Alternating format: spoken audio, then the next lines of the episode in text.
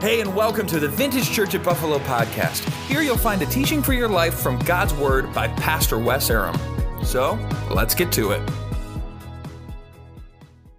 So, Numbers uh, chapter 13, either in the hard copy of the Bible you brought with you, hopefully you brought a Bible with you, or on your electronic device, that is uh, good as well. So, we are going to be talking about a truth a big truth that is going to be exemplified in a guy's life that we're going to be uh, looking at. So here's the truth. You have the, the blanks there on your sheet if you want to fill in it. It's this genuine belief in God results in genuine behavior for God. Genuine belief in God results in genuine behavior for God. All right? If you love God, you're going to live for Him. What, Whatever you believe in your life, in your heart is going to show up in your life. What you truly believe is going to show up in your actions and your decisions. So, genuine belief in God is going to result in genuine behavior for God. Now, the guy whose life we're going to look at, real life person in the scriptures that exemplifies this truth, is Caleb. Now, you may be familiar with that name if you've been around the Bible at all. Caleb, a little quick backstory. Caleb was a slave, okay, in Egypt, and he was part of the crew that Moses came in, and through God's, you know, miraculous intervention, they got released, right? They've got freed from Egyptian um, slavery, you know, went through from the 10 plagues, went through the Red Sea, okay? All these things happened. Caleb was a part of that, all right? That's important. Now, here's what's important to know for this story is that God came to Moses and he gave him this promise. It's recorded in Exodus 3:8. I have that scripture listed for you. All the scriptures I'm going to talk about tonight, they are listed there for you on that sheet. Exodus 3:8 says this God is speaking. So I've come down to rescue them, the Israelites, from the hand of the Egyptians and to bring them up out of that land into a good and spacious land, a land flowing with milk and honey, the home of the Canaanites, Hittites, Amorites, Perizzites, Hivites, and Jebusites. All right? So this is the goal. This was clear to Moses, and this was later proclaimed to the people 10 chapters later in Exodus 13, verse 5. It was proclaimed to them this is the promise that God has made to us. He's taking us out of Egypt to bring us in to a promised land. So that's where we're headed. That's the goal, that's the target. Everybody was clear on that. So they come up out of the Red Sea, they come up to uh, the edge of the promised land and they decide to send 12 spies. And you guys are probably familiar with the story. So 12 spies go in, they come back. Here is the report recorded for us in the book of Numbers. You have it in front of you, chapter 13. Uh, take a look at verse 26.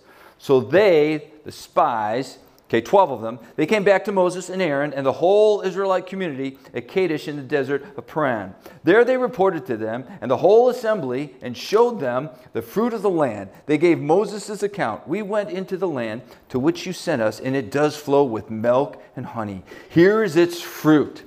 It's amazing, right? They, they display it. It's incredible. Everybody's like, oh, this is amazing. But the people who live there are powerful, and the cities are fortified and very large. We even saw descendants of Anak there. The Amalekites live in the Negev, the Hittites, Jebusites, and Amorites live in the hill country, and the Canaanites live near the sea and along the Jordan. In other words, all these people, man, there's no way. We're not taking this, this land over. There's no way. We are slaves. We are not seasoned warriors. This the land is great. It's everything God said it was, but it's it's covered up with all these people. They're strong, they're massive. We will never be able to take it over. So there's quite an uproar, okay? You get the picture. Look at the next verse. Then Caleb silenced the people before Moses. Caleb steps up as one of the 12 and he quiets the people down. He says, Listen to me. And then he says this We should go up and take possession of the land, for we can certainly do it. Caleb says, Listen, this is a promise of God. We can do this. He's promised it to us. Let's go. Look at the response. But the men who had gone up with him said, We can't attack those people. They are stronger than we are. And they spread among the Israelites a bad report about the land they had explored. They spread a bad report. Just as a side note, gossip steals blessing from your life. Gossip steals blessing from your life and from the lives of those around you. Here's a perfect example of that. So these guys decide, you know, they listen to the 10 spies. Two, Joshua and Caleb say, no, we can do this. Other 10 said, no, there's no way. There's absolutely no way. Do you see what is going on in Caleb's life? He sees the same thing they do, but he says, listen, we can do this. We should do this. God promises to us. We all know the promise. He says that we can do it, so let's go. How did he come to that conclusion? Because he had genuine belief in God and who he was and what he said, and as a result, it produced in him, it resulted in him behavior, genuine behavior for God. He believed God, so he said, let's go in and take it. Because that's how that works. Now, look at a little side note on Caleb. Just look over probably at the next page in your Bible, um, Numbers uh, chapter 14. Look at verse 23 and 24. God is speaking to Moses. He says, Not one of them, the people who didn't believe, right, who didn't think they could do it, not one of them will ever see the land I promised on oath to their forefathers. No one who has treated me with contempt will ever see it. By the way, if you don't believe what God says, you're treating him with contempt. That's no joke. Verse 24. But because my servant Caleb has a different spirit and follows me wholeheartedly, I will bring him into the land he went to and his descendants will inherit it. You see what God says about Caleb? He has a different spirit. He serves me wholeheartedly. He's all in, man. He totally believes what God says. He believes who God is. And as a result, he's like, let's go. It produces in him genuine behavior for God. We see this truth exemplified in Caleb's life. This is what the scriptures tell us. This is the example that Caleb gives us. We see in him true, genuine belief in God and what he says. He goes, let's go. It impacts his actions, it impacts what he does. Belief is a very big deal to God. We see it all through Scripture. Let me give you a couple uh, words from Jesus about the issue of belief. John 14, 1, Jesus says this Do not let your hearts be troubled. You believe in God, believe also in me. Believe in me, Jesus said. John 6, 29, Jesus answered, The work of God is this to believe in the one he has sent. You want to know what the best work of God you can do? To believe Jesus. Believe what he says, believe what he stands for. John 11, 25, 26. Jesus said to her, I am the resurrection and the life. The one who believes in me will live, even though they die. And whoever lives by believing in me will never die. Do you believe this? This is Jesus talking to his friend Martha. You guys know the story. Uh, Martha and Mary and Lazarus, close friends of Jesus. Lazarus was sick. He ends up, they send for Christ. Christ stays two more days where he's at. Lazarus dies, and now he meets for the first time with Martha. Lazarus has been dead four days. Situation is awful. It seems hopeless. That is the backdrop. And here is Jesus looking right at Martha and says, Do you believe this? Do you believe this? Don't look at all of this. Look at me. Do you believe what I'm telling you? Do you believe me? That, my friends, is exactly what happens to us when we meet with Jesus in the scripture. When we spend time with God and He hands a promise to us from His Word by His Spirit, it's just like Jesus is looking you right in the eye and saying, Do you believe me? Do you believe me? Jesus always means what He says. Do we believe Him? There's another word for belief in the Bible. It's called faith. We know that. And uh, the Bible doesn't leave us guessing as to what faith is all about. Hebrews 11:1 1 gives us a definition. Now faith is confidence in what we hope for and assurance about what we do not see. It's confidence, what we hope for, and assurance about what we do not see. That's a definition for faith or belief, genuine belief in God. Again, one more time. Now faith is confidence in what we hope for and assurance about what we do not see. So, I wanted my, at a young age, I wanted my um, kids, kids were at a young age, Dylan Lindsay, I wanted them to understand and kind of get an idea of what this is, what this means, that they could trust God. So I'm going to use an illustration that I gave them. Some of you have seen this before, but I want you to act like you've never seen it. It's the greatest thing ever. Okay, so here's, here's what happened. I brought them, I brought them down, kind of, I brought Lindsay and Dylan down. We laid out on our, our table, our dining room table, a, a giant picture, okay? And it was flat on the table. And we brought them down. We made them cover their eyes. So they brought, they came down, and I gave each one of them a paper uh, towel roll. Okay, like just like this. So they kept their eyes closed, and I put it over a portion of the picture, and I said, okay, I want you to keep your one hand over your one eye, right, like like this. And they said, I, then I want you to look at the picture through this tube right here, and I want you to tell me what you see. I want you to describe for me what you see. And so they looked through, And, uh, and they told me, they described, you know, one of them said, well, I see some gray, I see like a line, it's probably a little road. I see uh, some blue, that's probably water. So I said, tell me what the picture is.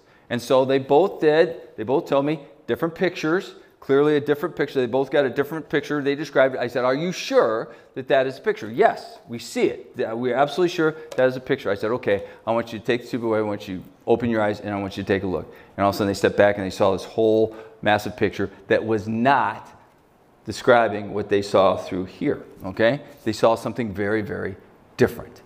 Here's the point this is what you and I see in our life right here. This is about how much of what God is doing we actually see right here.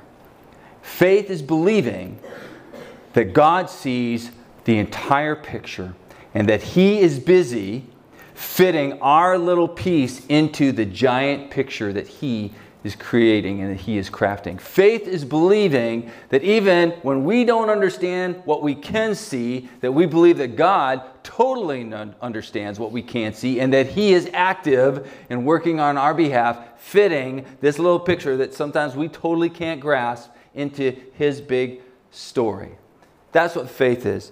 Faith is confidence of what we hope for and assurance of what we do not see. It's assurance that even though we're struggling to try and figure this out, it's assurance and belief and confidence that God sees the whole picture and He is working it out for our good, for our benefit, for us. Romans 8 28 and verse 31, where it says, All things work according to you know, our good for those who love God. God works that out. Verse 31 that if God is for us, who can be against us? God is not against you, He is working for you. And faith is believing that even though you can't understand this, that God does and that He is on your side. And the God who is crazy about you and crazy committed to you is at work for you. Because sometimes what we see through here is hard. Sometimes it's troubling. Sometimes it doesn't make sense. But here's what faith does faith changes how we see what we see. Faith changes how we see what we see. For example, let's go back to Caleb, okay? He and Joshua, along with the other 10 spies, they went in, they saw everything. They all saw, saw the same thing. How is it that Caleb and Joshua came to a completely different conclusion? Because they were looking, they were looking at the circumstances through the lens of God's promises and of the character of God. They factored God in.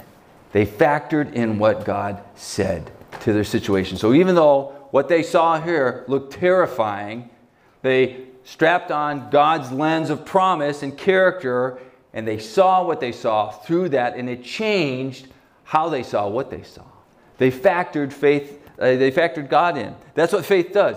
Faith factors God in to our view of our life and our circumstances. That's what faith does. That's what genuine belief in God does. It factors it in. And as a result, they came to a completely different conclusion, a conclusion that honored God. Now, let me give you something else here. Few verses later in Hebrews 11:6 tells us something else about faith. Without faith, it is impossible to please God. Because anyone who comes to him must believe that he exists and that he rewards those who earnestly or diligently seek him. Without faith, it's impossible to please God. Not hard to please God, impossible to please God. God says, without belief, genuine belief in me, you cannot please me. You can't please me. So that is why God is not okay with us saying, hey, God, I believe in you, and then living however we want. God, I totally have faith in you, but then living as though he can't be counted on. God, I believe in you genuinely all the way 100%, but then we don't trust his promises. God is not okay with that. You know why? Because our behavior reveals what we truly believe. And God is not okay with that. He's not okay with that. See, what, like I said before, what we truly believe is going to show up in our lives. What we really love is going to play out in how we live. If we love God, we're going to live for God. If we have a genuine belief in God, man, it's going to result in a behavior that says, I'm going all the way for God. Going all the way for God. Just like it did for Caleb. But I'll tell you something else did for Caleb. Fast forward 40 years. 40 years. All the generation that didn't believe in God, that didn't want to move into the promised land, they have died. Now they're at the edge of the promised land again. And let me read for you uh, Joshua 14 10 through 12. It says this Now then, just as the Lord promised, he has kept me alive for 45 years, since the time he said to this to Moses, while Israel moved about in the wilderness. So here I am today, 85 years old. I'm still as strong today as the day Moses sent me out. I'm just as vigorous to go out to battle now as I was then. Now give me this hill country that the Lord promised me that day. You yourself heard then that the Anakites were there and their cities were large and fortified, but the Lord helping me, I will drive them out just as he said. 40 years later, this guy has not lost a step of passion for God. He's in his 80s. Hello, 80s, right? Clap on, clap off. He's in his 80s, okay? And yet, those of you older would totally get that. Thank you. Um, some of the younger ones are going, What the heck is he talking about? He's lost his mind. Ask somebody who's old, over 50, they'll tell you. Okay. You know what? Here's the thing, and if you read through that so many times over and over again, this is what the Lord promised, this is what the Lord said. Caleb was going, Listen, this is what God promised me, this is what He said He's going to give to me, so I'm going. I'm going. And the, and the Anakites, by the way, they were descendants of Goliath. These guys were massive, they were giants. And here's Caleb going, Remember what God said? Joshua, I'm in. I'm going for it. Here we go. Wow. That's pretty amazing, right? How does he get there? Because he had a genuine belief in God that resulted in genuine behavior for God, and time did not slow him down, it only impassioned him more. As we walk with God, that's what God wants to do for us. He wants to impassion us more for Him. Again, dude's 85, still going for it. I want to be that. I want to be that guy. I want to be like that. And because he had a genuine belief in God, lived out in his life. But let me tell you something else that happened. Let me tell you something else about, about Caleb that's, that's, uh, that's pretty, pretty interesting. So, one, during one of the battles, one of the battles that um, that uh, the Israelites were in, Moses went up on the hill. Remember, you probably remember the story. He went up on the hill to watch the battle, and as long as he held his arms up, Joshua, who was leading the, the forces and the troops, uh, they would be winning. The Israelites would be winning. But when Moses' arms got tired and he put them down, then, the, then his enemies would be winning. So Moses took with him two guys, Aaron and Hur, H U R, okay? Two dudes, okay? Hur didn't identify as a woman. It's not H E R, it's H U R, okay? That's what that is. And so he's, uh, he's a dude along with Aaron, and they hold Moses' arms up. And they can see, they can see how God is using that as a symbol to bring victory, okay, to the armies. Aaron and Hur got to be a part of that. Ready? Here's the big reveal. Guess who's Hur's dad was? Caleb. Hur was the son, H U R, Hur was the son of Caleb. You don't think that he got a chance to watch Caleb, his dad, through his life? As Caleb said, I'm believing in God, uh, we're going for it. Behavior, genuine behavior for God. You don't think that impacted him? Of course it impacted him. It not only impacted his life, it set him up to be a part of a miracle that he would never forget for the rest of his life for you and for me, men, what this means? And we know this is true. Godly dads matter. They do. Godly dads matter. Listen, we could go through all the studies and I could cite all the research and all the stats, right, about how important the involvement of a dad is in the family unit and what that difference it makes in the lives of the kids. But none of that should surprise us because that's how God set it up. And men, dads, He invites us to step into that role, man, and say, I'm going to lead my family. I'm going to love my wife. I'm going to lead my kids. Ephesians chapter 5 tells us that as husbands, we love our wives as Christ loved the church. You know what he says? Christ, as Christ gave himself up for the church. That means, men, we got to be willing to die for our wives. by the way, just as a side note, parents, just so you know, we're never told anywhere in the scripture to die for, for our kids. We're supposed to die husbands, we're supposed to die for our spouse. Now, we love our kids, but they're on loan to us. I love Lindsay and Dylan with all my heart. but they don't belong to me. They belong to God. They're on loan. So, what am I supposed to do? The very next chapter, Ephesians 6. Chapter 6 says, Dads, fathers, don't exasperate your children, but bring them up in the training and the admonition of the Lord, the instruction of the Lord. Let them see what is real in your life so it can become real in their life. Now, I don't know about you, but as a dad, that is terrifying. Because I'm like, I am not up for the task, man. I'm a mess. I will mess it up. Here's the great news we are not on our own in this. Remember what we've been talking about in prayer? That God's will is revealed in God's word. And when God gives us a command, we can turn around and ask Him for that, and He will be active in answering that prayer. So when I come to God and I say, God, I need you to help me love my wife well. God has already commanded me, Wes, I want you to love and protect and cherish your wife well. So when I ask God to help me do that, God's going to do that. Why? He already wants that for me. So when I ask Him, according to Ephesians 6, Lord, I want to train my kids in your ways. Lord, I need your help in that. God says, I already want to give that to you. So of course, I'm going to help you. So, dads, we can pray, we can ask God for his help, and he will. And by the way, and you know this, you guys all know this, I am finding this out uh, in my life, is that uh, you never are ending being parents, right? No matter how old your kids get, you're still going to be uh, mom and dad. And some of you are spiritual parents, by the way. Some of you don't have kids, but you are spiritual parents. You have made an impact in the lives of those around you. I got a text this morning from someone who's thanked me for being their spiritual dad. Blew me away. Blew me away. That is you in ways you probably have no idea. So, dads, let's follow God's word. Let's follow Caleb's example and let's step into that role. Say, God, I want to believe in you. I want to be so overwhelmed with belief in who you are and what you say that it impacts my life and impacts the lives of my family and those around me.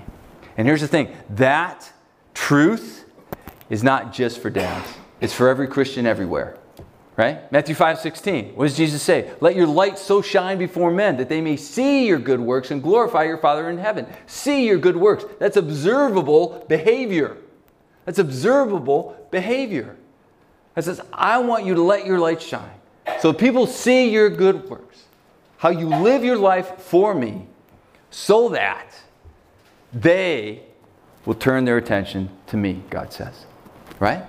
That's what that is. That's what God wants for us. Listen, every time you choose to honor God and obey God, you're planting seeds in somebody's life.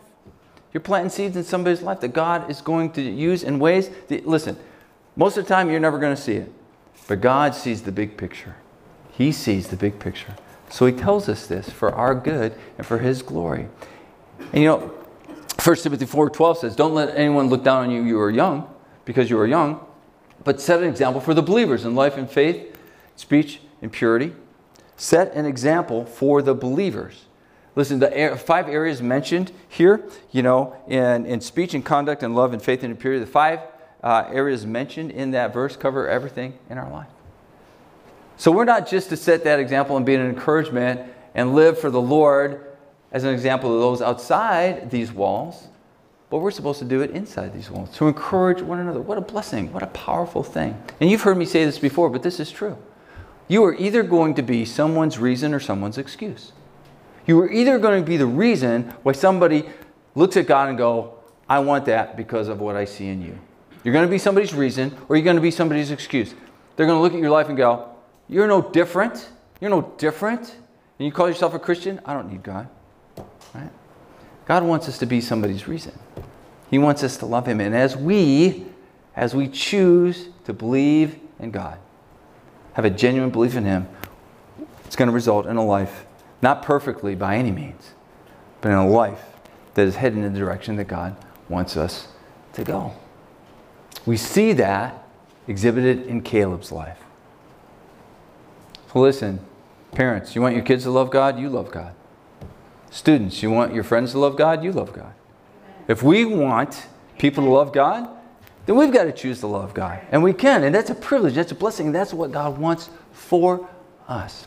So as we close this example of Caleb and the study in our word tonight, those two areas belief in God, behavior for God.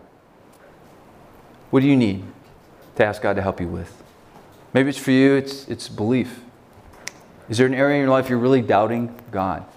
What you've looked through and what you see is not at all what you prayed for. And you've prayed for a long time and you don't see it. And you're tempted, listen, you're tempted, because I'm, I'm going to confess, that is me. So often that is me. I've prayed for stuff and I'm like, God, I don't see anything changes and this has been going on and on and what's going on? And I'm tempted, I'm tempted to put more faith in what I see and what I feel than in the character of God. And that's wrong. It's wrong. I should be able to put my faith in God's word and his character much more than what I see here. Because this is temporary. One day God's going to go, Open your eyes, Wes. Here you go. And I'm going to be going, Wow, God, you are amazing. Because He is. Until that time, we trust Him. So maybe there's an area of your life right now that you're, you're struggling. You're struggling. And Satan wants you to believe that God's promises, they're not for you. This is not true. Jesus is looking at you in the backdrop of what you see that is tough. He's looking at you through His Word and He says, Do you believe me? He's looking at me and say, Wes, do you believe me? I want to be able to say yes. And on the days that I struggle, I want to be able to say, God, help me. I need your help.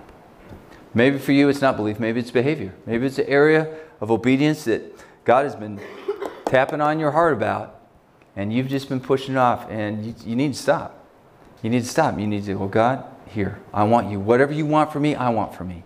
Here. I want to choose to follow you. I want to make a difference with my life because none of us know how many days we have. None of us know how many days we have.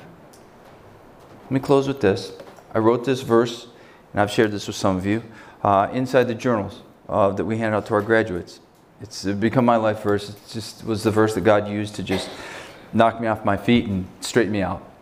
Uh, 1 John 2.28 says this, And now little children, speaking of Christians, abide in him, stay connected and close to Jesus, so that when he appears, we may have confidence and not shrink away in shame at his coming. That was a moment in my life where God says, just like Jesus was standing right there saying, Wes, I'm coming back. It could be today. When you see me, are you going to be excited or are you going to shrink away in shame because the half committed life you've been given to me? That was a moment for me.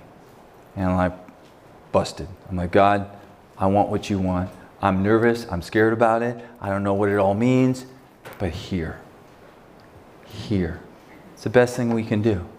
So, is there an area of your life that you're not obeying God in? And you need to go here. Do it. Don't wait. Do it. Genuine belief in God will result genuine behavior for God and you'll lead a life of impact. And who wouldn't want to be about that? Let's pray. Heads bowed and eyes closed just for a second. Thank you guys so much for your kind attention. This is uh, the pivotal part right here. What did God talk to you about? You ask Him to speak to you. So I believe on the authority of God's word that He has. So what do you need to do about it? What does God talk to you about? What do you need to do about it? Take a few moments silently right there with God. Talk it out.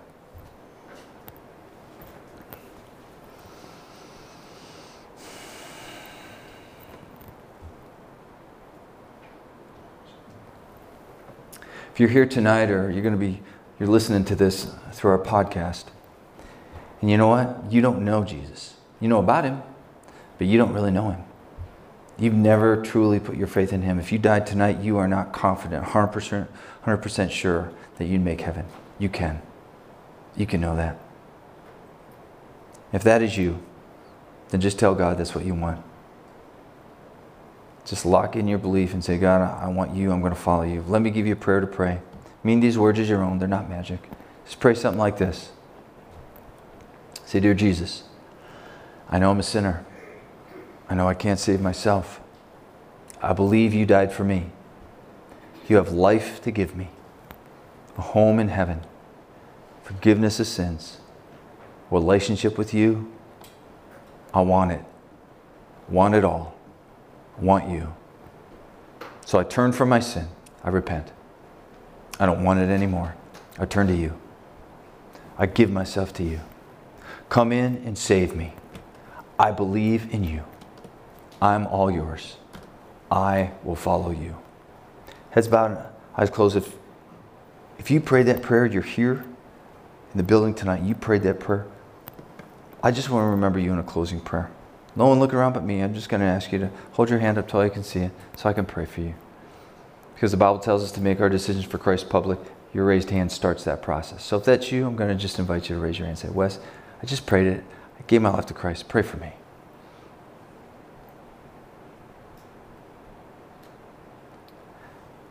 Lord, thank you for your truth. Thank you that you love us. Thank you that you have a, a plan for us that matters. And so, God, I pray that each one of us, Lord, wherever we're struggling, maybe it's in a belief issue or maybe it's in a behavior issue of obedience. God, I just pray that by your Spirit you'd grab a hold of us. And Lord, if we're pushing that off, I pray that you would bother us. Lord, just by your Spirit, bother us until, until we make things right with you. Lord, your way is perfect and your way is right, so help us to follow you. Thank you for the example of Caleb. Lord, may we be that kind of example to people around us. May this church be that kind of an example for your glory, Lord, because you alone are worthy. In your name we pray things, Christ. Amen. Thanks for listening to the Vintage Church at Buffalo podcast. To connect with us and to get more encouraging biblical content, go to vcb.church.